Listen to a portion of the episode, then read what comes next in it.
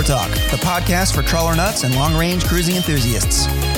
As the signature podcast of Passage Maker magazine, Trawler Talk aims to engage, educate, and inspire as we dive into the very best of the long range cruising lifestyle.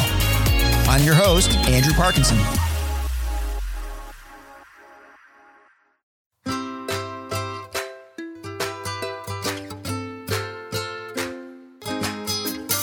Hey guys, welcome to another episode of Trawler Talk. I am yours truly, Andrew Parkinson with Passage Maker Magazine. And if you're like me, you often find yourself surfing the web in your spare time to get your boating fix. Well, about a year ago, I started noticing a Facebook group called Trawler Life popping up in my feed. The posts were short, one or two minute live cruising videos on this gorgeous trawler with this charming couple named Bruce and Dorsey Beard. I instantly became a fan, and I've been following them ever since as they travel up and down the East Coast and everywhere in between. If you already know about the Beards, and judging by their 10,000 Facebook fans, I'm guessing some of you probably do, then you're going to love today's episode. If you don't follow them already, or if you're not into Facebook, and that's okay too, listen up because Bruce and Dorsey have a lot of trawler life to share with us today. So, without further ado, let's bring in longtime cruisers and founders of the Trawler Life Facebook group, Bruce and Dorsey Beard. Welcome to Trawler Talk. Thank you. Thank you. Thanks for taking the time to join us today. Maybe we can start out talking about the trawler life in general. You know, how did the trawler life find you? How did you get into the type of cruising that you've been doing? Well, we were um, sailors. We've been married 24 years now. Dorsey sailed her whole life. I started it a little later. And when we first got married, we were both working and sailing every opportunity we could. Dorsey's crossed oceans. She's done two Atlantic crossings, one Pacific crossing. I don't know how many times she's been to Bermuda On sailboats. on sailboats. And after three Newport to Bermuda races double handed and probably six Newport to Bermuda races as a couple and I don't know, 20 times back and forth to Maine for a summer vacation, I became, I guess I got saturated a little bit with sailing. And sailing offshore is one thing, but turning the motor on enough sailboat to go to Block Island before the Southwest comes up, even though the boat sails well, became a little bit tiresome for me. And I started thinking that a powerboat of some kind would be a good thing, a trawler. And that's where it started. Dorsey came along sort of reluctantly. The first time I told her that I was thinking about this, she cried. I couldn't imagine life without a sailboat. So it was a, a difficult transition at first. Bruce was really marching down the path towards getting into trawlers. So as a couple cruising and doing stuff together, I sort of followed along because he was no longer adequately engaged in the sailing side of things. Why a trawler? What were the pluses that won you over? So trawlers, that was the obvious next step. And of course, that's a pretty wide ranging group of boats. I only knew that I didn't want to go everywhere at seven knots. I had no interest in crossing oceans. That wasn't in the cards. It's not what we wanted to do with the boat. not that I wouldn't, but that's just not what we were planning. The availability of speed we considered somewhat important. And uh, then we just started looking at semi-displacement boats and pretty quick zeroed in on the American tug. Let's talk about your current boat, Esmeralda. You know, what features were appealing to you? Uh, number one, was she named Esmeralda already? We built her. We named her Esmeralda. Esmeralda is a name that started with my first boat, and we just kept using it. It was a green boat, and I was in panic to name the boat because I didn't like the name on the boat that I had. And my mother came up with that name and the spelling. It's an old French name, or our spelling is the name Esmeralda. So yeah, we came from Esmeralda the sailboat to Esmeralda the American tug, and there's a green thing on all of our boats. The American tug, I liked the genre and I liked the boat a lot, but I was trying to take my time and decide what I wanted. This boat ticked a lot of the boxes. There are certain factors that are more or less important to any given person, and it's always different. Um, I kind of look at the overall boat and the feel of it. Bruce zeroes in very quickly on build quality, uh, engineering, mechanical systems, and how it's all put together. So, you know, what he started seeing in the American Tug might not have been what I started seeing uh, at first glance, also. And I was very fond of what I started seeing. First time I got aboard that boat and got in the engine room and started looking at systems installation, wiring runs, plumbing, the way the floors were built, bulkheads, that's the kind of stuff I look at. And I liked what I saw quickly on that boat. I took a look at that and said, this is sort of well done. And I come from the automotive world, so that's part of where that comes from. I spent a lifetime in garages, uh, ran a business, uh, fixing European cars. So I can't help it. It's just the way my head is, just the way I'm wired. What points of advice would you give to prospective trawler owners that are maybe starting the search? What are a few things they should keep an eye out for when they're when they're starting their search?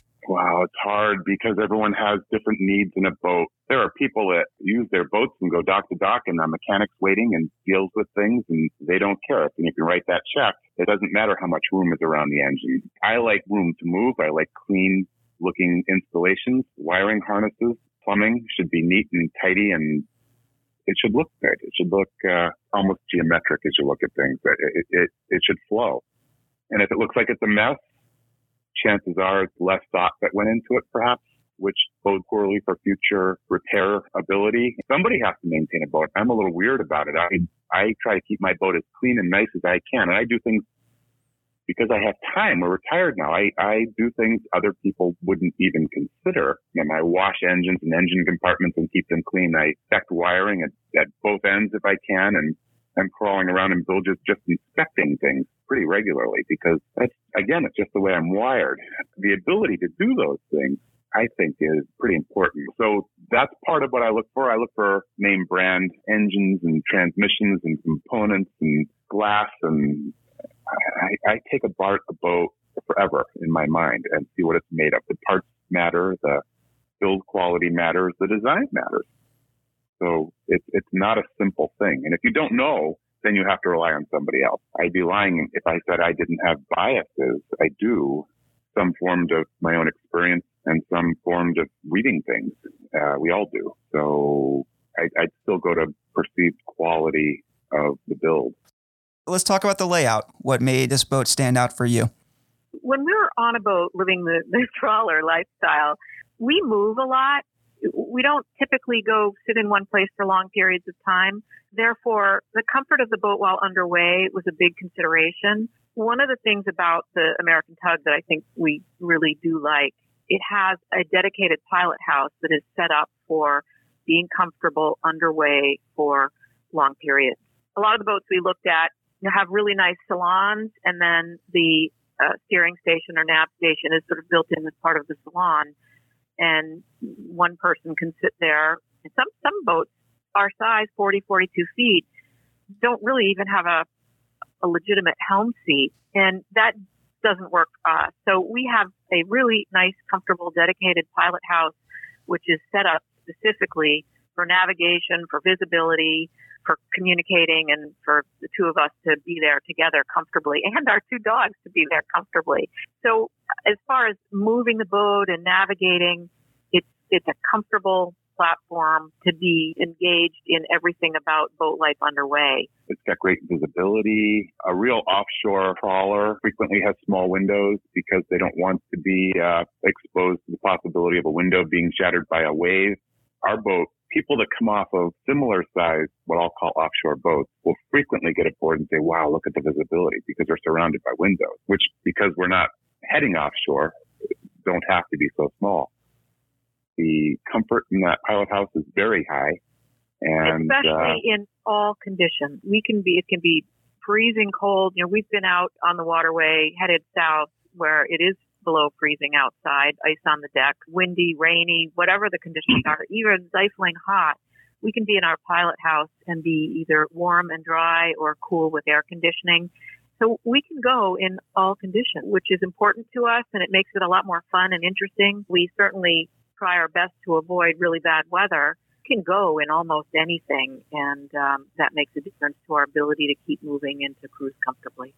And you are on the go quite often. Let's talk about the living aboard aspect for long range cruising. You know, what's it like to spend significant amounts of time? What challenges might couples face with extended cruising? Well, I'm going to jump in and say one thing. When we were on sailboats after three or four weeks, I was always ready to get off the boat. Happy to be aboard, loved it, but always sort of breathed a sigh of relief when I could stretch my legs a little bit. And I never get that on this boat. We've been aboard for seven months and it's just delightful it really is a comfortable platform. It's different for everybody. You know, everybody has their tolerances. Everybody has different needs for privacy or for having me time. So any couple that's thinking about embarking on this really needs to assess their own personal needs as individuals and as a couple. Bruce and I have spent a lot of time together in small confined places. So we've developed patterns that work for us. And it's not that we never have disagreements and need to get out and do our own thing. but but we've figured out how to do it. And I think um, what works for us may or may not work for other people. So I would I would say people have to think long and hard about what they need. I need a good galley. I need food on board. We can cook for ourselves, and we have that. Um, I, I keep a really good pantry on board, and so we can do pretty much anything at any time, um, and that's important to us. We also and I'll tell you, Dorothy cooks. we love going out to eat, so we always sort of build into into our our trips places that we like to go where there are cool little restaurants and nice little towns to do shopping and farmers markets and things like that. So in our planning, we're thinking about what we want to do on board and, and what the onboard fun stuff is and also what the going ashore opportunities are and mix it up. You know, we do like getting into the rhythm of life on board. And to really get into the rhythm, you have to figure out what works and what doesn't. And I mentioned the dogs before. We do have two Scotties, and unfortunately, we've never been successful at getting them to do their stuff on board, which means we have to go ashore several times a day. And that does have a big impact on our daily cruising decisions. It is limiting at times, but we, they're part of the family. We wouldn't cruise without them, and we make it work. And you can make it work. It also gets us ashore to see a lot more places and meet a lot more people than we would otherwise. So it's a fun part of our cruising. It's an integral, That's actually that is a critical part of the life on board. And that's one of the things that keeps us able to keep going. It's the newness. It's one of the reasons we like moving around, uh, uh, to sort of explore and find and see new places. It's a blast. Let's get into that a little bit. When you're moving around, how much time do you typically allocate in, in a certain destination? It depends on where it is. I have pretty powerful reactions to things sometimes, and I will I will get to a place and not like something about it, and I don't want to be there. So we just move on but I often get to a place and look at Dorothy and say, I'd like to live here. And that, uh, that, that opens up the topic also of planning and how do you plan your trips. And we are definitely in the camp of less planning is better. I would say don't spend so much time planning your trips and your stops and how long a, a, any given day is. I would say spend more time on doing your homework about navigation, about weather, about places that you might like to see and leave your options open. You never know what the outside impact is going to be on your daily plan. And in our book, sort of the best plan is no plan, but make sure you've done lots of homework. And we've done that for years, for 20 plus years. We get in the boat and take off and don't always know which way we're going. We'll take a look at conditions and what's happening and kind of toss a coin. The only reservation we had two years running in advance was the time we spent in Key West which is the only place we spent any time. Other than that, we kind of wing it. We also tend to veer towards places that are not in peak season. Block Island on an August afternoon, not so much. Right. Block Island in September or or early May, we love it. Nantucket, never go in in July, July or August, August. Not for us. But we love it in early June. We love it in September we often, you know, we're in New England and it's busy in New England in July and August. We're not on the boat so much then. You know, we do other things. But then when off season begins to kick in, we get back on the boat and start start playing. Let's talk about division of labor. You know, we could go through what's a typical day for Bruce and Dorsey, but every day is going to be different depending on where you are and what you're doing. But what's the general division of labor on board? Is there someone that drives the boat more? Is there someone that is more in charge of the galley? How does that all work? Well, Dorsey cooks and she drives the boat and navigates. I am the uh, chief engineer that keeps things clean, polished, wax, running smoothly, and moving forward in terms of whatever I feel like adding to the boat that I can. Those are that in general is what happens. I do drive the boat. I can drive the boat. I can navigate. But she's she's much more natural at both. And I do weather. We, she does weather. She cooks. Although I, I, I do some things. I, uh, I do grill. On the back. I do. I love grilling things. Uh, I bring the dinghy down and up, although I ask her to do it once in a while because it's one of those little procedures that has a lot of steps. I want to know that she's capable of hauling it up if she has to. Occasionally I'll, I'll invite her down into the engine room and show her things. We have a very good division of labor on the boat and it has happened naturally because of our um, different backgrounds as Bruce said, I navigate, I do the weather, I do the cooking. You know, those are the things I like to do. Those are the things I'm good at. And he does the mechanical things. The problem is that I worry about is because he's so good at all the mechanical stuff and likes doing it and considers it his niche. I stay out of it and therefore I don't know it as well as I should. Before Bruce and I got married, I had my own boat and I was responsible for everything and that was great. And I loved taking care of my own boat and doing the mechanical stuff. It was a very simple boat, nothing like Esmeralda, but, um, I have stepped away from those things on this boat and it worries me. So division of labor on a boat is a really good thing, but I think you do need to make an effort to cross pollinate and we do make an effort, but we sh- we could do better and we should do better. As a word of advice, don't give your wife pop quizzes about mechanical systems. It doesn't go well. That's a good point. You know, sometimes it's better to know a little about a lot of things than a lot about a couple of things. You know, a boat it's a pretty complex thing. There are lots of things going on. You know, we, we just touched upon some of them. You have electrical, you have hydraulics, you've got mechanical systems, you've got plumbing, you have generators, you have thrusters, you have navigation, you have proper maintenance of all this stuff. You know, there's a lot to learn. And if someone's going to jump into this out of the blue, it'll keep you absorbed for a long time, which is part of what I love about it. There's a fairy tale aspect to buying a boat, heading off into the sunset and living happily ever after. But as we all know, it doesn't always go that way. There's a serious side to all of this as well. What's the most concerned you've been while underway? Has there any surprises or challenges that came up that you weren't expecting that you had to deal with? Uh, where you you thought this is really serious and it's not just all fun and games, and you know there's definitely a serious side to cruising. I think again there's some different categories a number of times we've been cruising along and you'll get a propeller strike on something that's below the water. You have not touched bottom, but there's a log floating below the surface that you can't see and you get this bang. That'll get your heart rate going. you want to know that the boat's okay. You're doing inspections and making certain, I mean, everything's always fine, but it's sudden and it's shocking. There are other boaters, whether it's monster wake coming at you that you weren't expecting or somebody who's not paying attention at the helm and coming at you those can be startling and get your adrenaline moving. Weather to a lot less of an extent because in this day and age it's much easier to sort of get a general sense of what you're going to run into. We have been pretty lucky. We haven't had too much in the way of frightening experiences on board.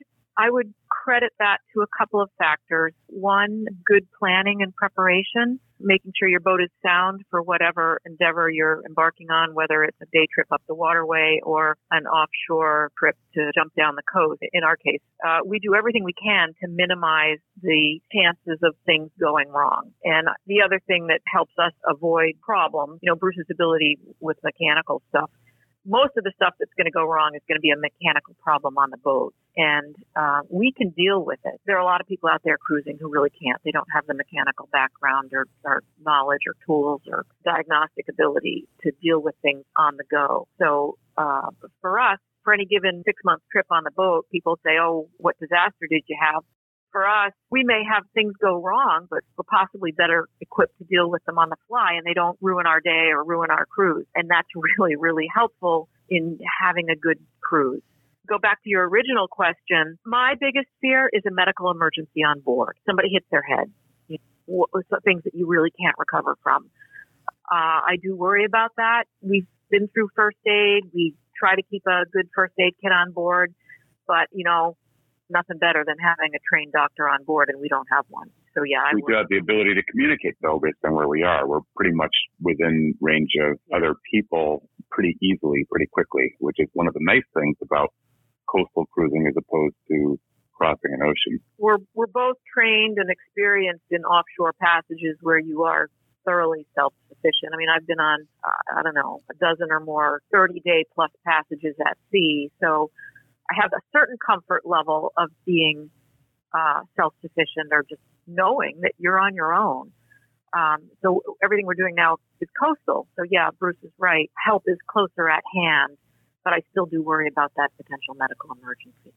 And and we take great pains to be very careful. You know, uh, again, from our sailing background, before you're allowed to participate in a Newport to Bermuda race, you have to be certified in a safety at sea seminar. And one of the first things they start pounding into your head is never fall off the boat. Because if you do, you're essentially dead. Mm. And uh, we carry that with us everywhere. So you don't take chances. You treat this seriously and, and you just do everything you can to avoid getting into something that's bad. I, I would also say, say that it's important to keep your boat tidy and everything in its place. We go aboard lots of boats and people are living aboard and, you know, they kind of look like your house. There's stuff strewn around everywhere. And, uh, we, partially because we move a lot, but partially because it's just the way we keep a boat, everything gets put away before we even start the engine or pass the lines off. You never know when you're going to get rolled by another boat, even on a nice calm summer day or flat trip down the waterway or when the weather is going to go bad. And on a boat, when things start unraveling, happens fast. It's a chain reaction and it happens fast. So you don't want to find that, you know, why is the bilge high water alarm going off? And then finding you've got to move piles of stuff out of the way to get to see what's going on. Or suddenly everything's strewn around, the weather's bad, you're bouncing around. You're trying to deal with the boat or a problem and you've got stuff everywhere. So in our boat, you know, we don't bring stuff on board unless we can stow it properly. And basically, before we move the boat, it's stowed properly. And we are ready to go on any given day. Just to shift gears a little bit, I first started following you guys from your Facebook group, Trawler Life. Just surfing my Facebook page one day and I saw this suggested video pop up, and it was this beautiful boat underway and this lovely couple. And they just looked like they were having a blast. And I became an instant fan. Tell us a little bit about that Facebook group 9,600 followers and growing. It seems like it's almost become a forum of, of, sorts where people can ask questions and get some advice and also live vicariously through you. And how did it start? And how do you feel about providing such a positive platform for trawler enthusiasts to share with each other? Well, it really started like like a lot of people. I participated in in the last 20 years in forums of various types, and I, I have slowly been driven away from forums because of basic bad behavior. I'd begun on that other group posting these silly little one minute videos of where we were and what we were doing. And, and, and that's another story where that came from. But very quickly we found people were sort of following them. And, and it surprised me because they were really poorly done. They're just a minute long video. You know, I, I say, here's the boat. Here's where we were. Here's where we're going. Here are the dogs. Here's Dorsey. She's driving. And this is what I ate yesterday. And that's kind of the subject matter. But people really sort of glommed onto these things and become almost like little mini boating celebrities in this small world of boating. And uh, it surprised me. And I like sharing those videos. We're not monetizing it in any way. We just sort of are putting it out there. And on that group, again, I had some, some really negative stuff that would get tossed around sometimes. So I created Trawler Life. And their first rule was be nice. And uh, I've been able to control it. We have some rules that we sort of cover the bases with, and depending on the level of an infraction, people get warned or they get booted. And we're just not going to be, you can disagree, that's fine, but you can't be condescending, you can't be mean. So the idea popped into my head for the original video I remember as we were on a sailboat and thinking about trawlers, I went looking for what's it like to be on these boats, and you get lots of videos about uh, given by brokers or showing in a boat on a video. There are zillions of those out there, and there are lots of long videos, but my attention span isn't that long anymore. And I and I wanted just a short video that showed what it was like to be on the boat, so I could build upon that in my mind and look for what I thought I wanted to do. So I started taking. That's what that was what the first video was about. I think we were going down Long Island Sound, heading south the first year. And I, I began, yeah, we're leaving in the morning and look at this pretty sunrise and here's the engine and here's what's going on. And it seems to have caught on as silly as they are. It's definitely struck a chord with the trawler community. And um, let's talk about trawler community camaraderie. You know, what does that come to mean for you? Oh, we meet all kinds. You know, you meet your best friends through boating, trawling. You know, we we've owned Esmeralda coming up on four years now, and just meet wonderful people yeah, in, in many ways, it's all about the people. And there's so much cross pollination of experience and ideas and suggestions on all levels that we really enjoy. If you had to give one piece of advice to the, the trawler newbie or the trawler curious, what would that be? I would say go go meet people who are doing it and talk to them and yep. uh, develop those relationships and see what they say. Once you've met the people, then you have access to their boats. Maybe, you know, go out on a boat for a day or a weekend or a week. Then you get ideas about what they like and don't like about their boats, about their lifestyle, what their challenges are. And so I think it's the people. Firsthand is I think, important because so much, there's so much lore out there about what boat's the best or where to go and how to do it. And people like to talk and we all become something of a authority as we get behind the keyboard. I think when you meet people firsthand, you're better able to assess what they really bring to the table in terms of a comment or an observation and what they've seen. And it makes it easier to understand the importance of what they might be saying. As far as boats are concerned, I will tell you that I think if you want to be successful at buying a boat, you buy for what you tend to do. All boats are compromises. There's no such thing as a perfect boat. And you can, you can go trawling in a sport fisherman if you want. As far as I'm concerned, you can. And you can go fishing from your trawler, but neither is optimal for those uses. And I think it's important that you understand the reality of what you're trying to do and, and choose a boat that will best serve that reality. And also, you do you. You know, it's kind of a catchphrase these days. What works for us won't necessarily work for Yeah. someone else. Just because we say, ah, we love the American tug, it's the ultimate boat, it may not be the ultimate boat for the the next person down the road. So listen to what we have to say about it and what we like about it, but then think about what you want and what you like and uh, listen to what other people have to say also. Uh, so keep an open mind. That's great advice. Bruce and Dorsey, thank you so much for taking the time. I've learned a lot. I hope our listeners have too. And hopefully, we'll be able to catch up with you on the water somewhere. Oh, that'd, That'd be be great, great. fun. Well, that was fun. I hope you enjoyed today's episode and learned a lot about what the trawler life is all about. Remember, you can follow the Beards on their Facebook group, Trawler Life, and I highly recommend you do. And as always, for all your long range cruising needs, pick up a copy of Passage Maker magazine or visit passagemaker.com. Thanks for joining us today. Thanks for listening. We'll see you next time for Trawler Talk and Passage Maker magazine. I'm Andrew Parkinson.